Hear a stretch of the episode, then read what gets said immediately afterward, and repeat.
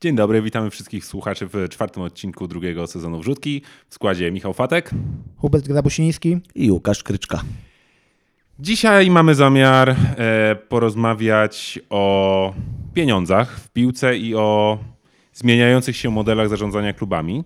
Pomyśleliśmy, że zrobimy taką dwuodcinkową serię, gdzie pierwszy odcinek ukaże się dzisiaj, drugi dyskusje trwają, ale zakładamy, że koło stycznia, lutego. W międzyczasie chcemy zrobić e, odcinki o, o innych tematach. Natomiast e, o czym chcemy pogadać?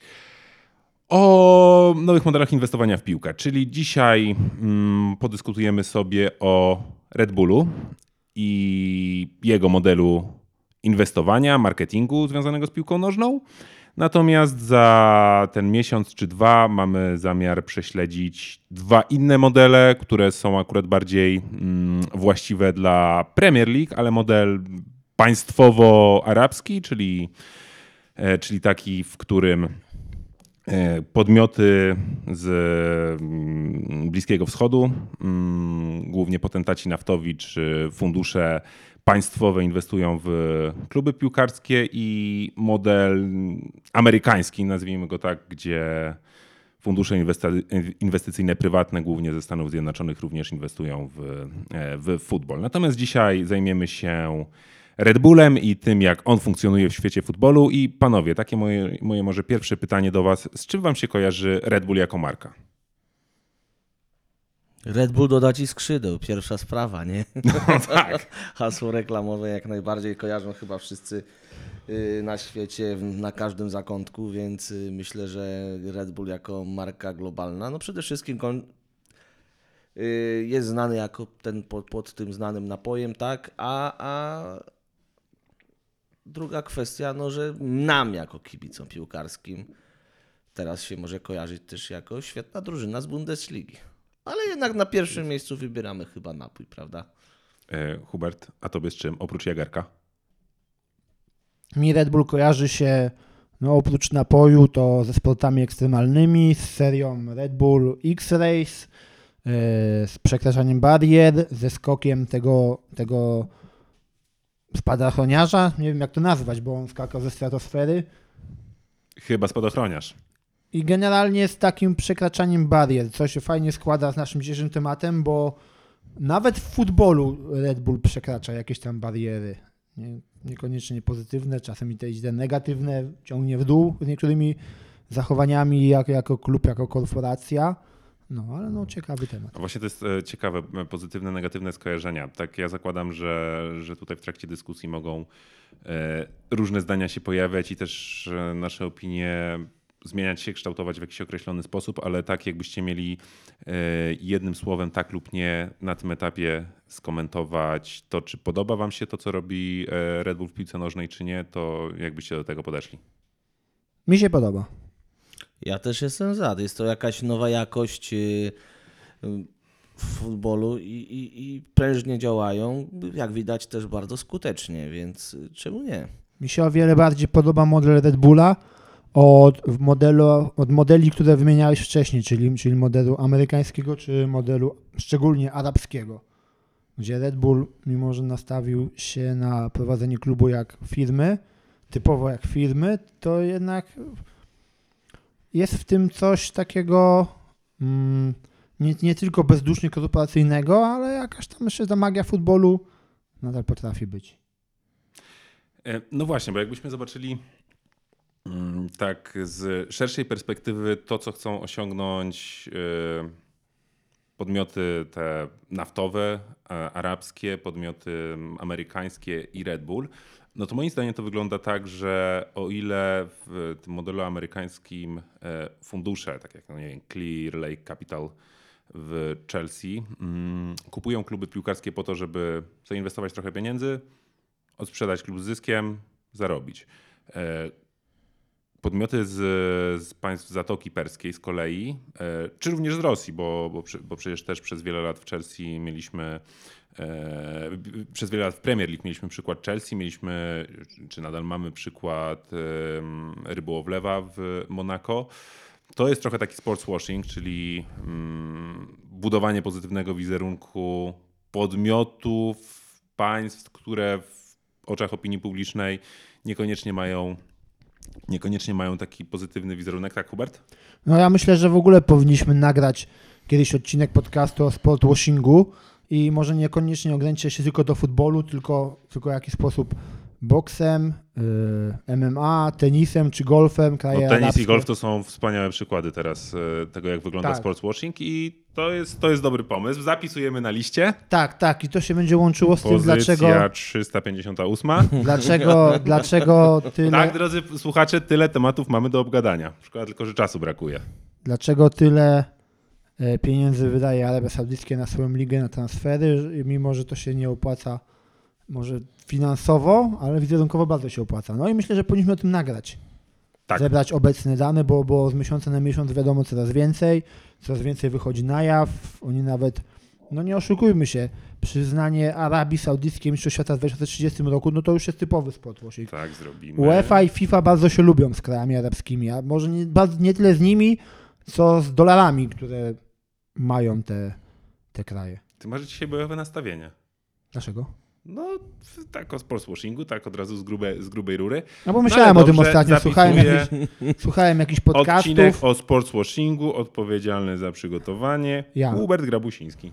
Nie mam bojowego nastawienia, tylko generalnie no tak, tak wygląda rzeczywistość teraz sportowa. Warto ją dyskutować, warto, żeby część naszych słuchaczy dowiedziała się, y, na czym to wszystko polega, bo, bo większość ludzi widzi tylko na- nagłówki gazet, że ktoś tam gdzieś przeszedł za 200 milionów, za 300 milionów, a, a nie do końca zdają sobie z tego sprawę, co za tym stoi, jakie są przesłanki tych ruchów. Rozliczymy cię z tego odcinka.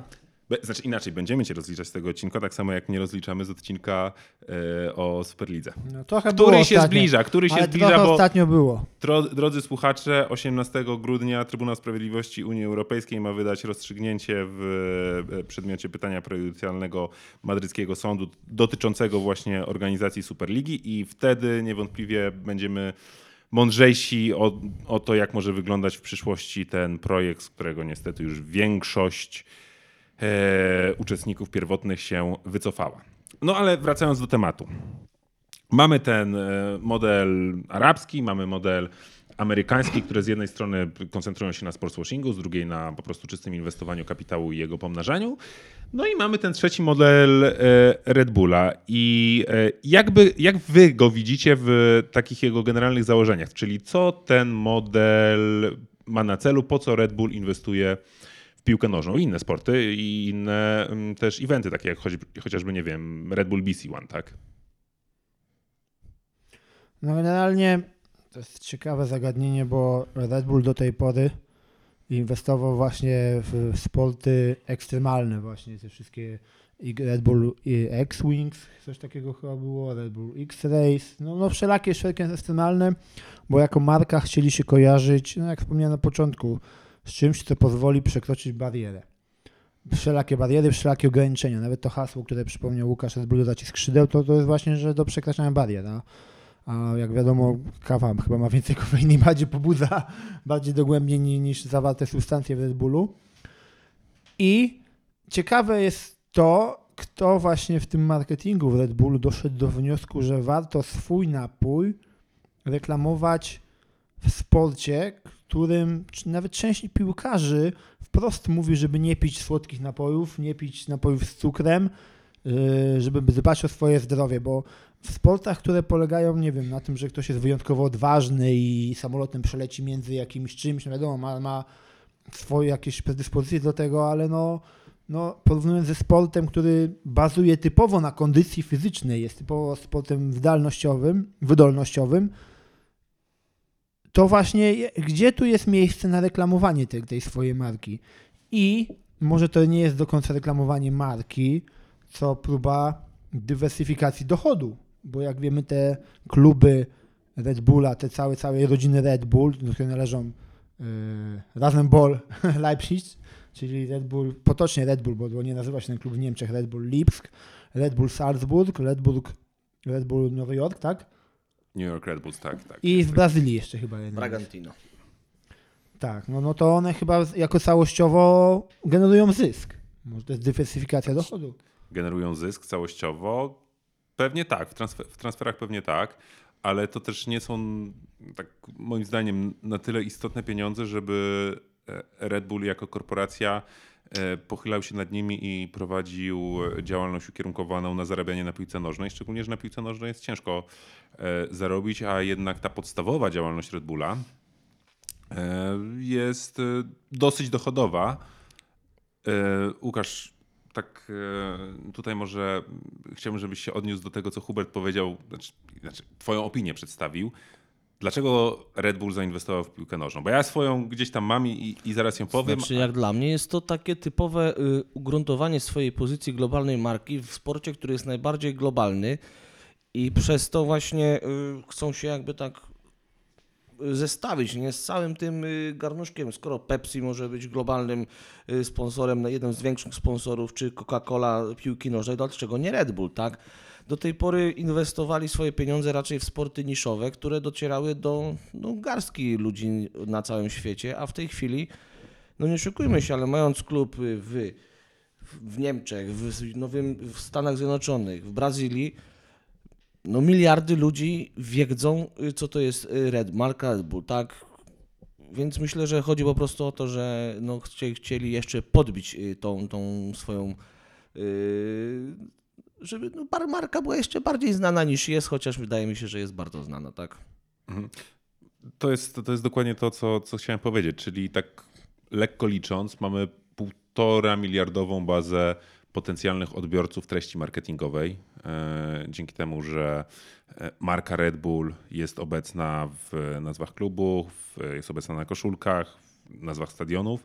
Gdzieś tam- Zauważmy, że oni patrzą jeszcze swoje te, te kluby rozsiewają po całym świecie. To nie jest, że ma, jest tylko w Europie, jest tylko, y, nie wiem, w Afryce. Na to pewnie też niedługo powstanie jakieś już tam projekty, czy y, w Azji, bo chyba tam już... A w w- Afryce nawet był klub, e, klub Red Bulla, tylko został zlikwidowany w bodajże 2014 roku. Był w Ganie, ale tamten projekt e, nie wypalił.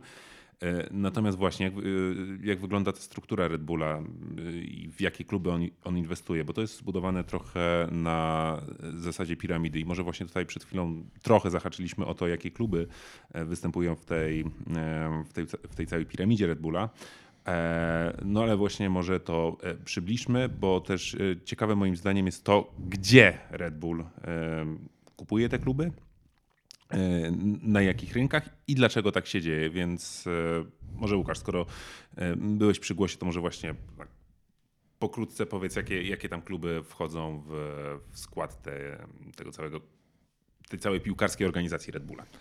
No zaczęli, zaczęliśmy, wiadomo, tu naj, naj, ten najbardziej znany, czyli RB Lipsk, tak, czyli jesteśmy w Niemczech, y, gdzie można powiedzieć troszkę klubem satelickim tego, tego zespołu jest odpowiednik y, austriacki, zespół z Salzburga. Y, Mamy też zespół z Brazylii, który przejęli w, mieście Bragantino, który był wtedy w trzeciej lidze bodajże, teraz już Tak, są... Teraz już są w, w, w najwyższej lidze Brazylii. E, mamy klub e, w Stanach Zjednoczonych, tak, gdzie, gdzie w Nowym Jorku, gdzie to no, jest to jakby znaczące miasto na mapie świata. Myślę, że są to takie.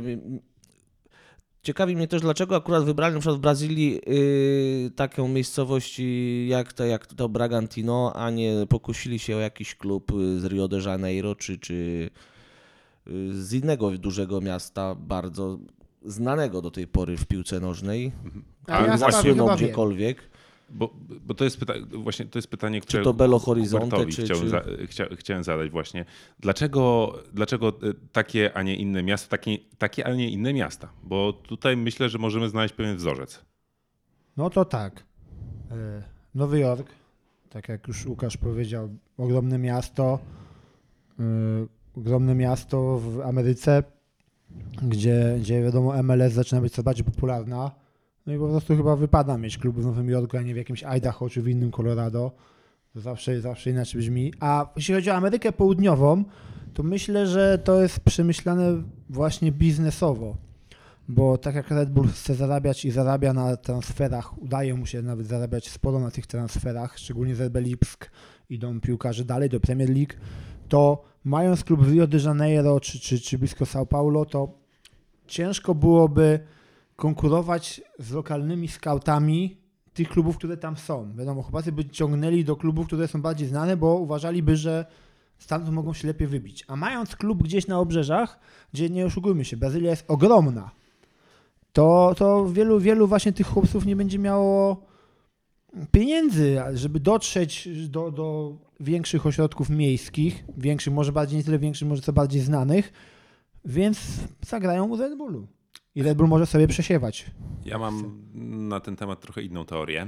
E, No bo tak, zobaczymy, że weźmy te cztery kraje, w których Red Bull prowa- prowadzi e, teraz działalność piłkarską, czyli mamy Niemcy, mamy Brazylię, mamy Stany Zjednoczone e, i mamy Austrię. I tak, w Niemczech wzięli klub z byłego NRD, Lipsk. Nie, wzię, e, nie wzięli klubów z miast e, większych, bogatszych typu Monachium, typu Berlin, gdzie tak naprawdę klubu piłkarskiego takiego z prawdziwego, takiego naprawdę odnoszącego sukcesy trochę brakuje. No oczywiście Union Berlin w zeszłym sezonie trochę był wyjątkiem, no ale jeżeli popatrzymy tak całościowo, to czy Hertha, czy, czy Union jednak nie są to topowe niemieckie kluby. E, W, w, w, w Austrii zainwestowali w Salzburg, który co prawda był klubem odnoszącym jakiś sukces, nawet był w latach 90. dwu czy trzykrotnie zdobywał Mistrzostwo Austrii, grał e, w finale Pucharu UEFA w pierwszej połowie lat 90.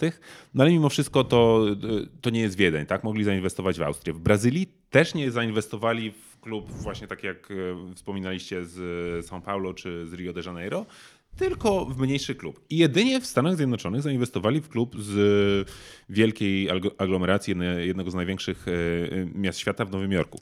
Tylko, że ja uważam, że to nastąpiło z, jednej zasadniczej przyczyny. Jeżeli spojrzymy na Europę, to bardzo ciężko byłoby Red Bullowi przejąć klub w taki sposób, jak to zrobili z, z tymi klubami, które, w które wchodzili, e, tak aby nie zdenerwować kibiców. No bo oni to robili jednak w dosyć specyficzny sposób, o którym, o, którym za chwilę porozmawiamy.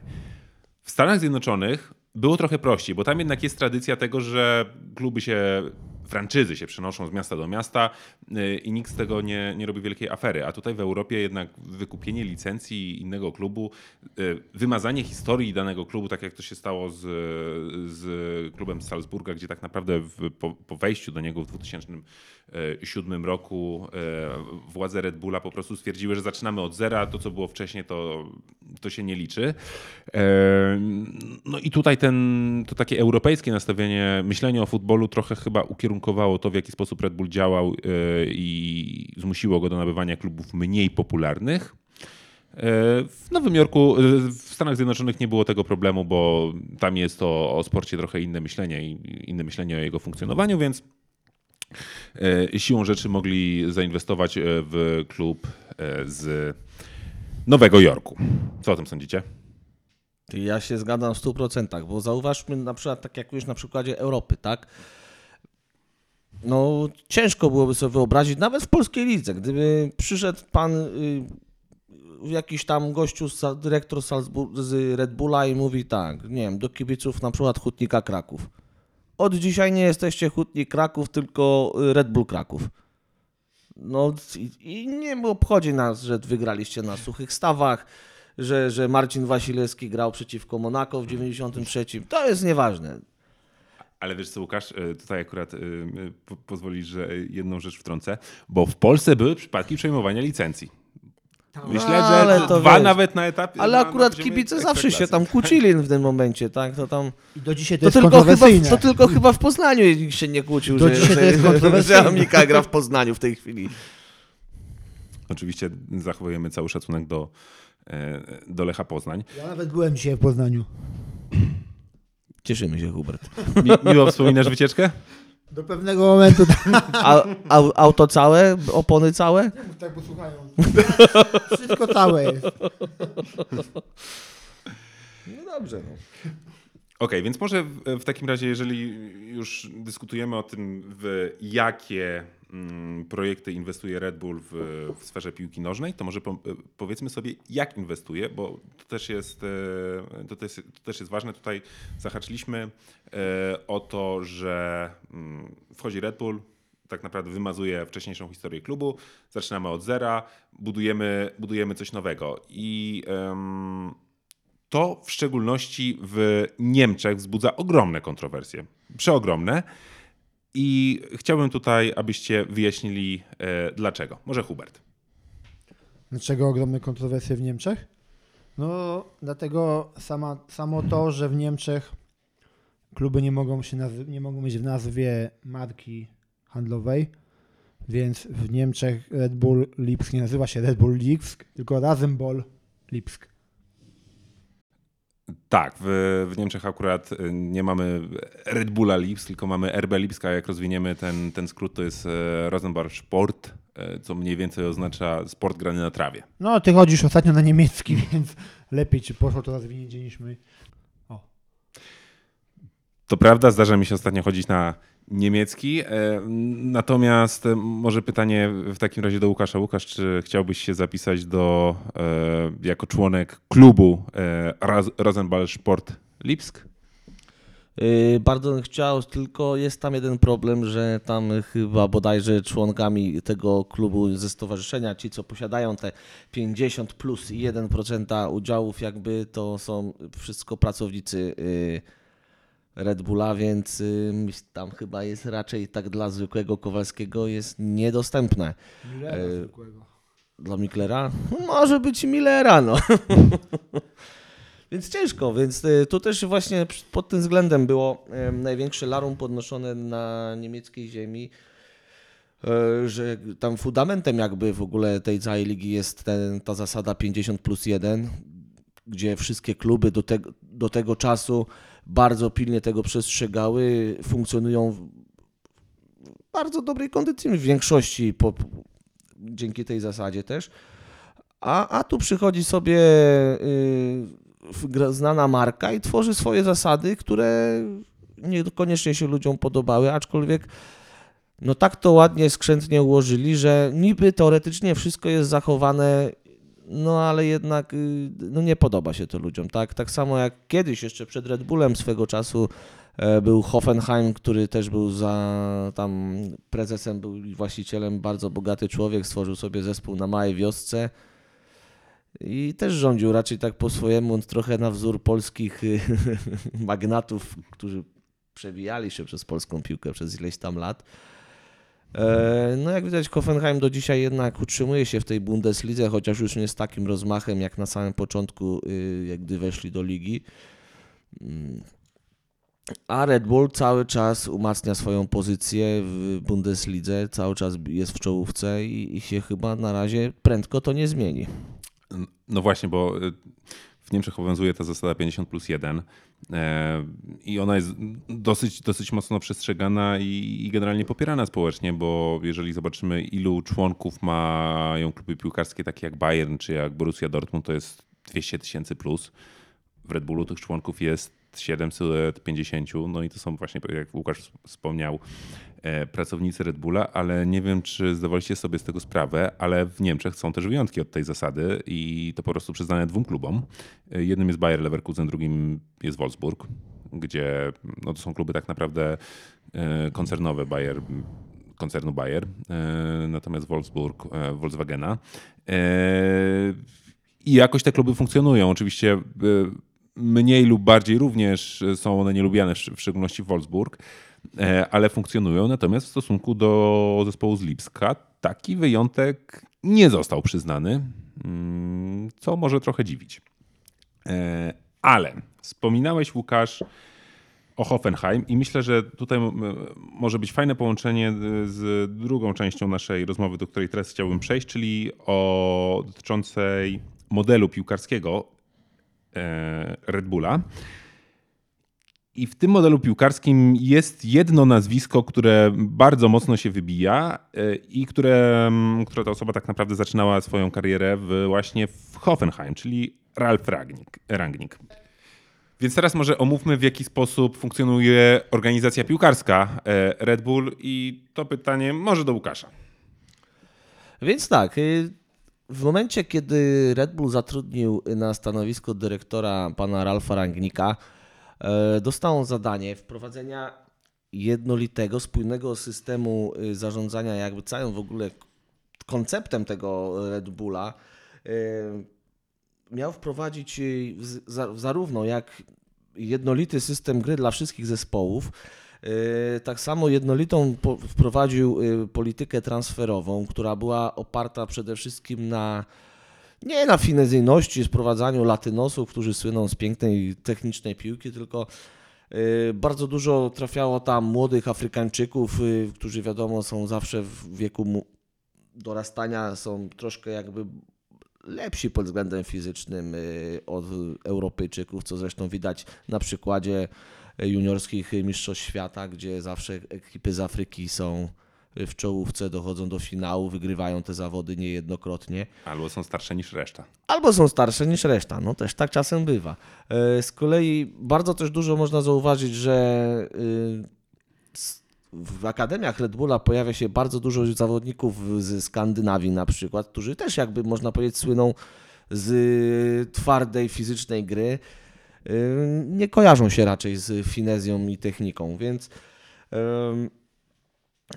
właśnie Rangnick przychodząc wtedy do klubu dostał takie zadanie i myślę, że wykonał je bardzo dobrze i, i, i w 100% wykonał swoje zadanie, e, co pokazuje potem e, jak te kluby były prowadzone, zarówno Lipsk, y, zespół z Lipska i zespół z Salzburga. E, To, że te kadry są zawsze, za każdym razem, w każdym sezonie są jedne z najmłodszych w całych ligach, to też jest clue jakby tej całej polityki transferowej, że nie sprowadzamy doświadczonych zawodników, tylko raczej nastawianie się na wynajdywanie perełek, którzy są jeszcze nastolatkami, tak?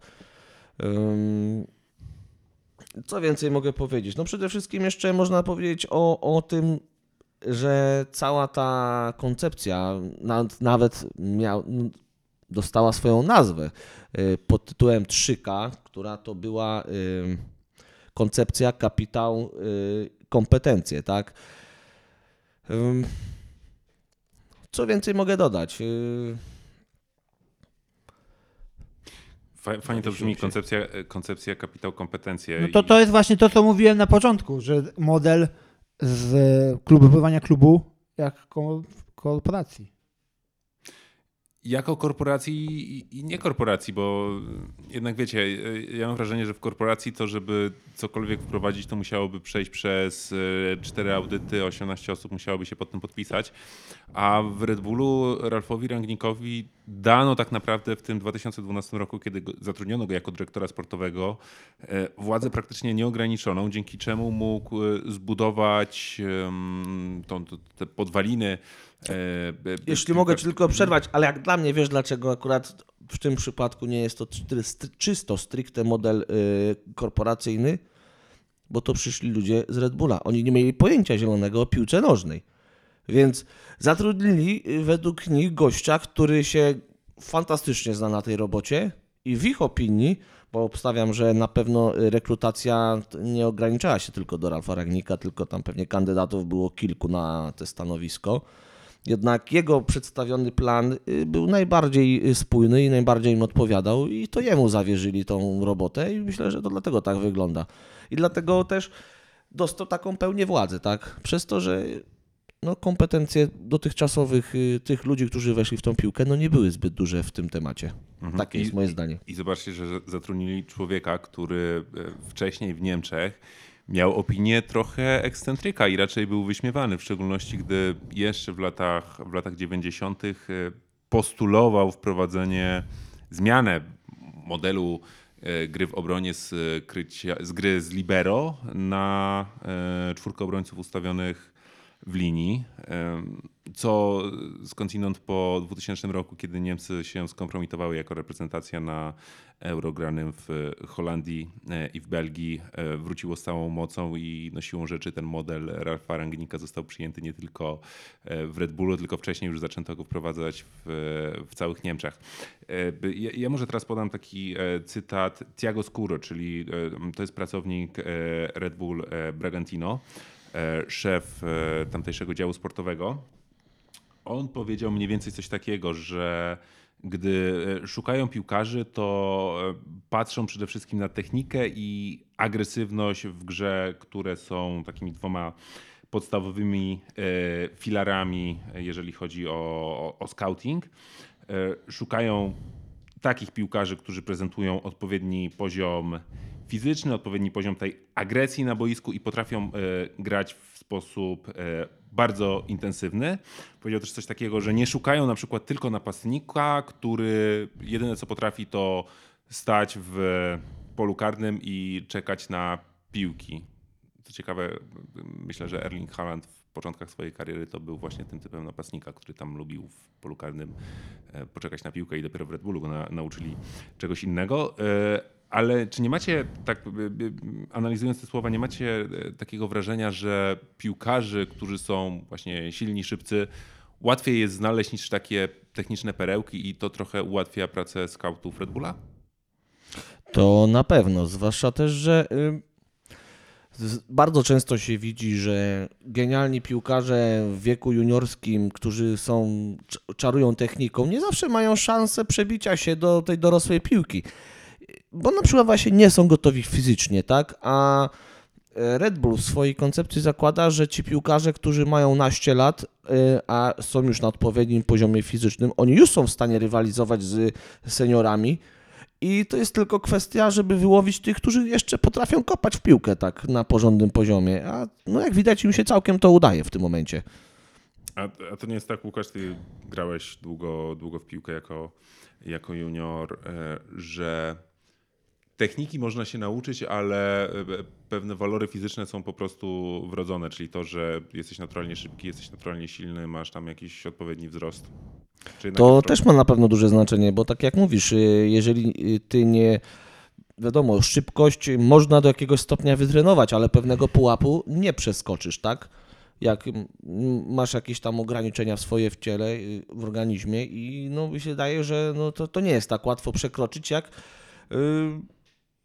codziennie doskonalić technikę na przykład podania, którą y, można codziennie sobie kopać piłkę o ścianę i w tą piłkę się nauczy grać.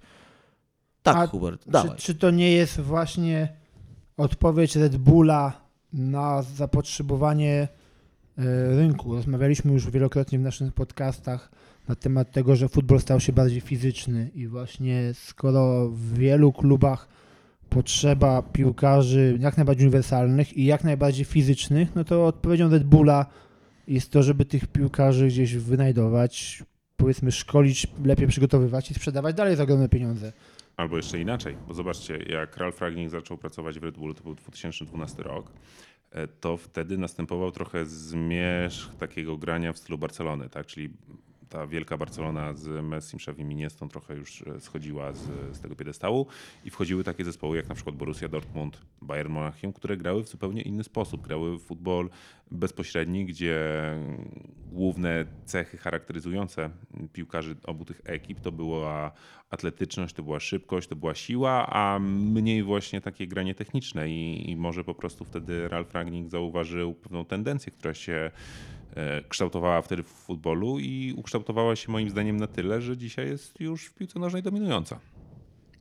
Więc można powiedzieć, że Ralf Rangnick w porę zobaczył to, co się wydarzy za kilka lat, tak?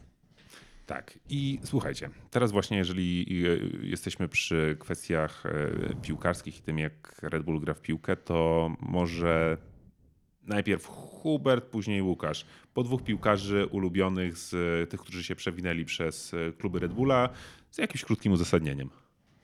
To na pewno to jest piłkarz z ostatnich. yy, No, dla mnie to są piłkarze z ostatnich miesięcy. Christopher Nkunku, który przeszedł do Chelsea i, i ma niestety kontuzję. Nie zobaczyliśmy go nadal na boiskach Premier League, ale dla mnie był od zawsze wyróżniającym się piłkarzem i z niecierpliwością czekam, kiedy wróci do zdrowia, bo jego warunki fizyczne, jego technika, jego umiejętność gry, gry obiema nogami i inteligencja boiskowa jest, no, jest fenomenalna i mam nadzieję, że dojdzie do zdrowia i pozwoli mu to wrócić do, do formy, w jakiej był y, zanim przeszedł do Chelsea i zanim został skontuzjowany. Znaczy już z kontuzją przeszedł, był wcześniej kupiony i musiał już przejść z kontuzją, ale mam nadzieję, że dojdzie do wszystkiego. A drugi z piłkarzy, i was zaskoczy, bo to nie jest osoba, która odeszła z Red Bulla, ale która przyszła do Red Bulla. Louis Openda z SC Lons. Bardzo mu kibicuję temu chłopakowi i mam nadzieję, Odebrałeś mi nazwisko. że ten, ale jeśli mogę trzeciego jeszcze, to Savi Simons, który Też przeszedł przyszedł w tym sezonie. tak. I bardzo liczę na tych dwóch chłopaków, że oni rozwiną skrzydła i Louis Openda przyszedł w ogóle wcale nie za, za niskie pieniądze, bo przyszedł za 43 No, ale on miliony przyszedł euro. jako gwiazda już ligę. Tak, za ligę i przyszedł za 43 miliony euro, więc jeśli Red Bull chce na nim zarobić, to będzie musiał go sprzedać za 100 milionów. Co, co jest w obecnych cenach możliwe. No i Xavi Simons, cieszę się, że przeszedł do Red Bulla, bo już obserwowałem go w lidze holenderskiej. Podobało mi się to, jak gra i liczyłem na to, że, że, że przejdzie gdzieś. I po cichu myślałem, że przejdzie do jakiegoś, nawet może nie czołowego, ale średniego klubu Premier League, ale biorąc pod uwagę to, gdzie się znalazł, może być to najlepszym, najlepszą opcją dla niego. Drugą taką opcją byłaby, nie wiem, Borussia Dortmund, żeby mógł rozbłysnąć, mógł się nadal przygotować, jest bardzo młodym chłopakiem i, i, i w przyszłości, w niedalekiej przyszłości wręcz, yy, rywalizować o najwyższe cele w innych topowych klubach, na przykład Premier League. Łukasz, a twoja dwójka? E, No to tak, ja pierwszy zawodnik trochę, który wyłamuje się jakby z tego, y, powiedziałbym, kanonu piłkarza y, Red Bulla, y, więc numerem jeden będzie Dominik Sobosloj, który no, jest genialnym piłkarzem, jeżeli chodzi o panowanie nad piłką i, i ogólnie umiejętności techniczne. Prócz tego, że jest wysokim chłopakiem i dosyć fizycznym, to prawda, ale, ale inaczej. No i oczywiście Erling Haaland, tak. A jeżeli jeszcze mogę dodać jednak trzeciego, to będzie zawodnik, który co prawda nie gra w Europie w tej chwili już niestety, ale w, w Nowym Jorku to będzie Lukinias. E, a przy, przez, e, przeszedł przez Red Bull Bragantino, tak? Czy... Nie, ale gra w Nowym Jorku w Red Bullu. Okej. No, tak, no tak, to... to e, Chyba to- wszyscy nawet- wiemy, nawet- dlaczego tak, Lukiniasa tak, tak, chciałem tutaj nie podać, nawet ale... szczerze mówiąc nie zdawałem sobie sprawy, że teraz gra, e, gra akurat w MLS. A widzisz, i- a jest jednym z czołowych zawodników zespołu, no. A, no niestety, niestety MLS jest tą ligą, której kurczę nie śledzę, ale jeszcze, ale jeszcze... Kurczę, jak grałbyś dużo w do FIFA, to nawet wiedziałbyś, że miał y, y, specjalną kartę w, W tym zeszłym roku, tak, że Nie w zeszłym ca- roku, tylko w tej FIFA ma. Tej FIFA też ma? Cały No, weekend, FIFA już. cały weekend Przepraszam, trenowałem w FC24. FC24, tak? Także szykujcie się panowie na weekend. A E, ty, Michał, po- powiedz nam o swoich tych. Ja y, bym na pewno tutaj wymienił e, Timo Wernera, ale przed odejściem do Chelsea, która go trochę zepsuła. Nie wiem, może trafił do zbyt dużego miasta, zbyt wielkiego klubu, ale to w jaki sposób on grał za czasów pierwszego jego pobytu w Lipsku, gdzie jako taki mm, prawy napastnik schodzący ze skrzydła do środka prezentował się naprawdę wybitnie i uwielbiałem jego grę. E, Chciałem wymienić tych piłkarzy, których Łukasz wymienił, czyli Dominika Soboszloja i, e, i Erlinga Halanda, ale skoro już padły te nazwiska, to powiem, że daję od Upamecano, e, którego uważam za środkowego obrońcę kompletnego, jeżeli chodzi o, o warunki, o wyszkolenie, ale u którego trochę jeszcze głowa za- zawodzi, bo jak patrzymy na to, jak gra teraz w Ale ma czas Bayernie, jeszcze chłopak. ma czas w Bayernie, ale jego problemem jest to, że się e, raz w meczu musi po prostu wyłączyć i popełnić jakiś, e, jakiś poważny błąd. Ale samo to ilu tych różnych piłkarzy się przewinęło przez RB Lipsk? Chociażby Ale na przykład, a ze środkowych obrońców Josko Gwardiol ci też Tak. nie imponował na przykład. E, który z- skądinąd już bardziej gra teraz na boku u No, Guardioli. ale, Ale u ale, Guardioli ale to... Pe- u Pepa Wszyscy- Guardioli wszyscy wszyscy, grają, grają na boku. indziej. No. E, tak, panowie. E, jak e, już zdążyliśmy tutaj zauważyć, ten, ten model Red Bulla obowiązuje tak naprawdę czy jest uskuteczniany głównie w krajach Europy kontynentalnej, ale starano się go przeszczepić do Anglii. Nie jako inwestycja Red Bulla, jako, jako korporacji w kluby angielskie. Natomiast było kilka podejść trenerów, którzy są, wychowali się w Red Bullu, są ze stajni Red Bulla do klubów Premier League. No i te podejścia chyba były nie do końca udane. Jakie jest wasze zdanie w, w tej kwestii? Ciężko powiedzieć, czemu na przykład kariera Jesse'ego Marsza y, tak źle się zakończyła w Premier League, tak? Y, można powiedzieć, że miał troszkę słaby zespół. To może też tak, bo budowany raczej y, był stworzony na podstawie właśnie młodych zawodników, i, a jednak w, w Premier League ważne jest też jednak ta doza doświadczenia odgrywa bardzo dużą rolę. Myślę, że to nie do końca wina była Jesse'ego Marsza z tym, tym, tym, że niestety nie, jego przygoda nie zakończyła się do, dosyć owocnie. Um, na pewno myślę, że dostanie jeszcze szansę w Europie, tak? To jest trener, który na pewno ma duży potencjał, by, by prowadzić jeszcze duże kluby, aczkolwiek y, na pewno spalona ta, ta pierwsza próba no nie ułatwia mu podejścia ja że nawet dwie próby spalone, bo jego przygoda z e, RB Lipsk e, po, po tym, jak zastąpił Nagelsmana odchodzącego do Bayernu też była bardzo nieudana później wyrzucenie z list, gdzie no, dołował z tą drużyną bardzo, bardzo. E, I tak samo przecież e, przypadek e, Southamptonu i Ralfa Hitler. Też spadli. Też spadli, niestety. Więc pytanie, czy, czy ten udany model Red Bulla na ziemi niemieckiej, czy, czy trenerzy, którzy się stamtąd wybijają, Chociaż przykład Nagelsmana pokazuje, że, że można prowadzić y, klub, tak? Y, jeszcze większy niż y, Red Bull. I z którego został wyrzucony. Tak. No, ale awansował. No. Tu można to zgonić na karb zbyt młodego wieku do zbyt dużego klubu trenera Nagelsmana. Mhm. A czy to nie jest trochę tak, no, no bo zobaczcie, te, ci trenerzy, który, którzy się wbili w Red Bullu, tacy jak właśnie Nagelsmann, jak Hasenhitl, jak Jesse Marsh, to są trenerzy bez jakiegoś wielkiego doświadczenia jako piłkarze. To, to są bardzo młode osoby, które w młodym wieku weszły w świat piłki nożnej, w świat trenerki. Trenerzy z laptopami, nowa szkoła trenerów bazująca na statystykach, na bardzo skrupulatnym przygotowaniu e, taktycznym, nagrywająca treningi dronami. I czy nie jest trochę tak, e, że na przykład Premier League wymaga nie tylko przygotowania takiego metodycznego, analitycznego do prowadzenia drużyny jako trener, ale też jednak pewnego czucia, bo jeżeli zobaczymy, jacy trenerzy w Premier League odnoszą sukcesy.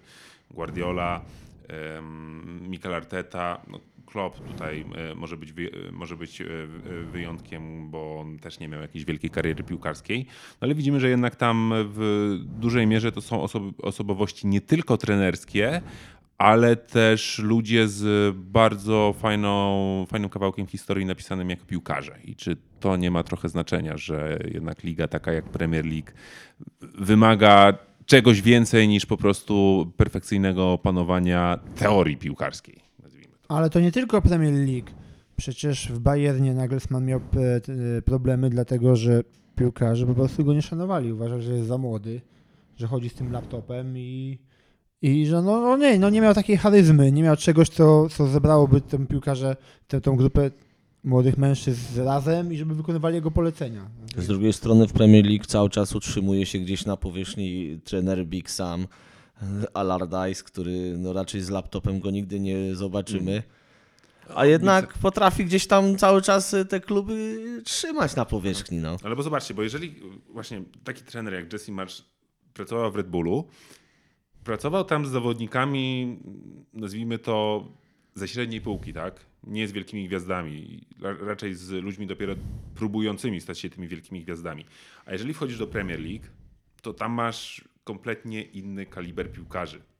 E, tam masz gwiazdy o dużym ego, określonej osobowości, którzy na, tak jak Hubert wspomniał, na trenera takiego trochę no-name'a, nazwijmy go, który e, niespecjalnie e, odznaczał się jakąś karierą piłkarską. W trenerce też to są tak naprawdę dopiero jego pierwsze kroki w takim naprawdę dużym futbolu, no bo z całym szacunkiem dla Red Bulla Salzburg, ale to nie jest w żadnym przypadku, w żadnym razie poziom Premier League ani e, prestiż Premier League. No, no czy nie jest tak właśnie, że mm, takie, to, to, to jest bolesna weryfikacja tego, że niektórzy trenerzy po prostu są trenerami nadającymi się do pracy w miejscu A, ale już niekoniecznie w miejscu B. No, historia pokazuje, że niestety tak jest bardzo często, tak? Em, tak prawdopodobnie i, i w tym przypadku właśnie rudbulowym jest, że trenerzy oni są właśnie wyćwiczeni, jakby nie wiem, powiedzieć, może nie wyćwiczeni, ale nauczeni pracy w, pod ten właśnie konkretny model zarządzania takim klubem y, piłkarskim. I tu w 100% się z Tobą, Michał, zgodzę, że właśnie w innych ligach typu Premier League no to zbyt wiele czynników jest, y, które powodują to, czy Ty możesz osiągnąć sukces w tej lidze, czy nie. A w- no model Red Bullowy zakłada jednak, y, jest taki jakby troszkę w tym momencie okrojony, bym powiedział, y, o, o, o te czynniki. I tam wystarczy zarządzać tym młodym narybkiem y, piłkarskiego rzemiosła. I, i, I taka jest sprawa, no, że no, ci panowie, chociaż oczywiście życzymy im sukcesów jak największych w przyszłości, ale na ten moment chyba nie są gotowi po prostu na, na, na wyzwania większego kalibru niż y, projekt Red Bulla. Ale z drugiej strony, czy taki, nie wiem, Carlo Ancelotti albo Zinedine Zidane, jeżeli objęliby Red Bull Salzburg albo RB Lipsk, to czy odnieśliby sukces? Waszym zdaniem, Hubert? Wątpię. Ja myślę, że po prostu od razu by się zaczęli kłócić z władzami Ancelotti klubu. może, może by odniósł, bo on tam jakoś potrafi jakoś wyciągać z e, piłkarzy, ale, ale Zidane do tej pory nie udowodnił jeszcze swojej kariery trenerskiej, że potrafi wyciągnąć kogoś na szczyt. Jakoś tam umie grupę ludzi zebrać już ukształtowanych, żeby coś wygrali, podpowinien zmotywować, ale, był jakiś przypadek, że, że kogoś wyt- wytrenował, wyszkolił? Mm, Nie, powiem więcej. E, Piłkarze, którzy przychodzili, młodzi piłkarze do Realu e, z jakimiś tam nadziejami na to, że będą fajnie grać, bo się fajnie prezentowali w poprzednich klubach i mam tutaj na myśli już w szczególności Markusa, Marcosa Jorente i Martina Odegarda. Po przyjściu do Realu prowadzonego przez Zidana, no tam gdzieś e, oklapli i trzeba było ich e, transferować szybko, no bo w Realu nie pokazywali zupełnie nic. Patrzcie też, że jedna kwestia jest taka, że teraz mówimy o wielkich trenerach, którzy też mają swoje ego i swoje jakieś własne zdanie i nie dadzą sobie w kaszę dmuchać, a jednak y, będąc trenerem w klubie typu Red Bull, ty jesteś tak samo zaszeregowany jak taki typowy pracownik tego klubu. Ty masz określone zadania i tyle. Ty to musisz wykonać i koniec, kropka, tak? Nie ma miejsca na y, twoje własne zdanie, na kłótnię z zarządem, że ty masz inny pomysł. Nie, pomysł jest narzucony z góry, ty masz tylko być wykonawcą tego projektu, tak? A ja sobie nie, nie, no nie wyobrażam sobie, że przyjdzie na przykład Jose Mourinho do takiego Red Bulla i, i, i jemu będą nakazywać, jak on ma grać, jak on ma y, piłkarzy prowadzić, jaki system y, prowadzenia drużyny on tam sobie już ustawi i, i no nie, raczej no nie ma szans na takie, na takie podejście. A powiedzcie mi, jaką przyszłość widzicie dla tych drużyn Red Bulla? No bo y, widzimy, że e, Red Bull Salzburg po przejęciu przez, e, przez właśnie austriacki koncern napojów energetycznych odnosi praktycznie rokrocznie zdobywa mistrzostwo kraju. Ostatnio dobrze się spisuje w miarę w europejskich pucharach, zaczął w końcu awansować do, do Ligi Mistrzów, co wcześniej było, było problemem. Ale ten klub na szczycie piramidy, czyli RB, RB Lipsk, jak widzicie jego przyszłość? Czy na przykład za, w jakiejś perspektywie bliższej lub dalszej dostrzegacie możliwość zostania przez ten klub na przykład mistrzem Niemiec? Tak. Mistrze Niemiec mogą zostać. Któregoś, któregoś sezonu w końcu ten Bayern potknie się bardziej niż zazwyczaj mu się zdarzało i oni mogą to wykorzystać. Biorą, teraz trochę się rozprzedali, ale zbiorą znowu za 2-3 lata ekipę i, i mogą nadal zamieszać, ponieważ cały czas są na szczycie. nadal będą grali w Lidze Mistrzów prawdopodobnie po tym sezonie też. I w Lidze Mistrzów już mają pewny awans do fazy grupowej. No już są e, stałym bywalcem fazy pucharowej Ligi Mistrzów i są stałym bywalcem czołówki, do takiej ścisłej czołówki Ligi Niemieckiej. Więc jak najbardziej e, mają, mają możliwości, żeby, żeby osiągnąć ten sukces, takie jak mistrzostwo, szczególnie takie jak mistrzostwo Niemiec. Bo jeśli chodzi o triumf w Lidze Mistrzów, to musieli, to jest, to jest możliwe, ale musieli doszli mieć, do półfinału, tak, i musieli mieć trochę więcej szczęścia. To jest możliwe, oczywiście przy dozie szczęścia, ale ta liga niemiecka moim zdaniem jest bardziej realnym celem, który mogą osiągnąć. To znaczy tak, bo ja też tak uważam, że pojedyncze takie sukcesy jak mistrzostwo w jednym sezonie, czy zdobycie Pucharu Niemiec, jakiś fan dobry występ w europejskich pucharach, będą się zadać pora- sporadycznie do momentu, gdy Red Bull się nie znudzi i i nie wycofa swoich y, pieniążków. Aczkolwiek dotychczasowy model zarządzania tym klubem i polityki transferowej na pewno nie spowoduje, że ten klub stanie się hegemonem na arenie choćby niemieckiej nawet, a już nie mówiąc o europejskiej, bo jednak oni mają, zakładają jakieś tam cele transferowe, aby nie przekraczać pewnych kwot, y, nie wydawać nie wiadomo jakich pieniędzy na konkretnych zawodników, którzy by znacząco podnieśli poziom.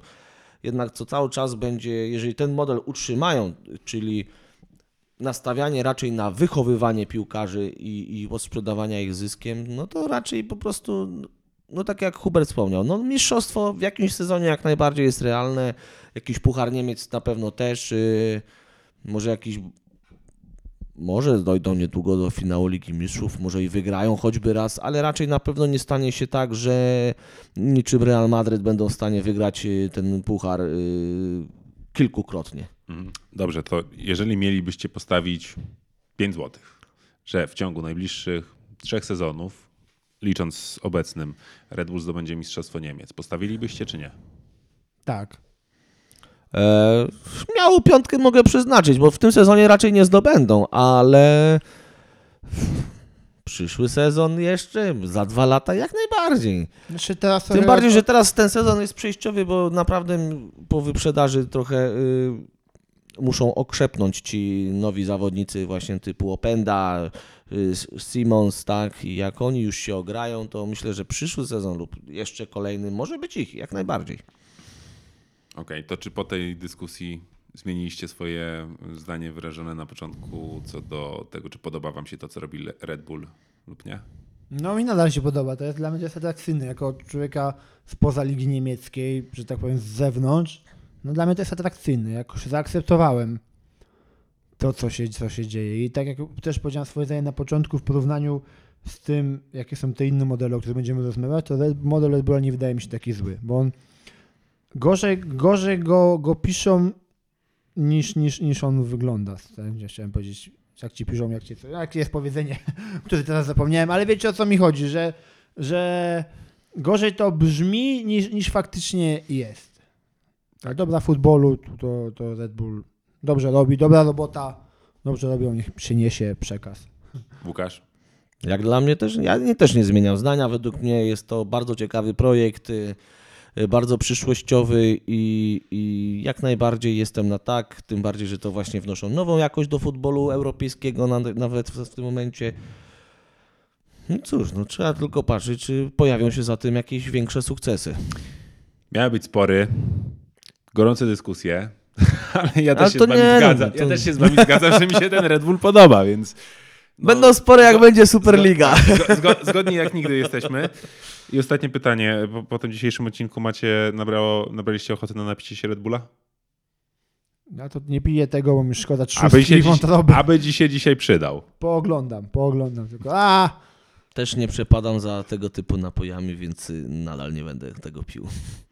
Jest 21.30, wie- jak to nagrywamy teraz, więc e, e, raczej już nie jest rekomendowane, żeby o tak późnej porze e, pić napoje energetyczne. Dobrze, panowie, dziękuję wam za rozmowę. Drodzy słuchacze, dziękujemy za wysłuchanie naszego odcinka. Słyszymy się ponownie niedługo. O temacie nie będziemy na razie mówili, ale już mamy. Ale będzie koncepcję. ciekawie. Będzie ciekawie. no jak o temacie? Przecież miało być o tych... No ale nie o takim modelach. temacie, Hubert. Dobra, no dziękujemy. Dziękujemy i do usłyszenia. Dzięki wielkie, do usłyszenia.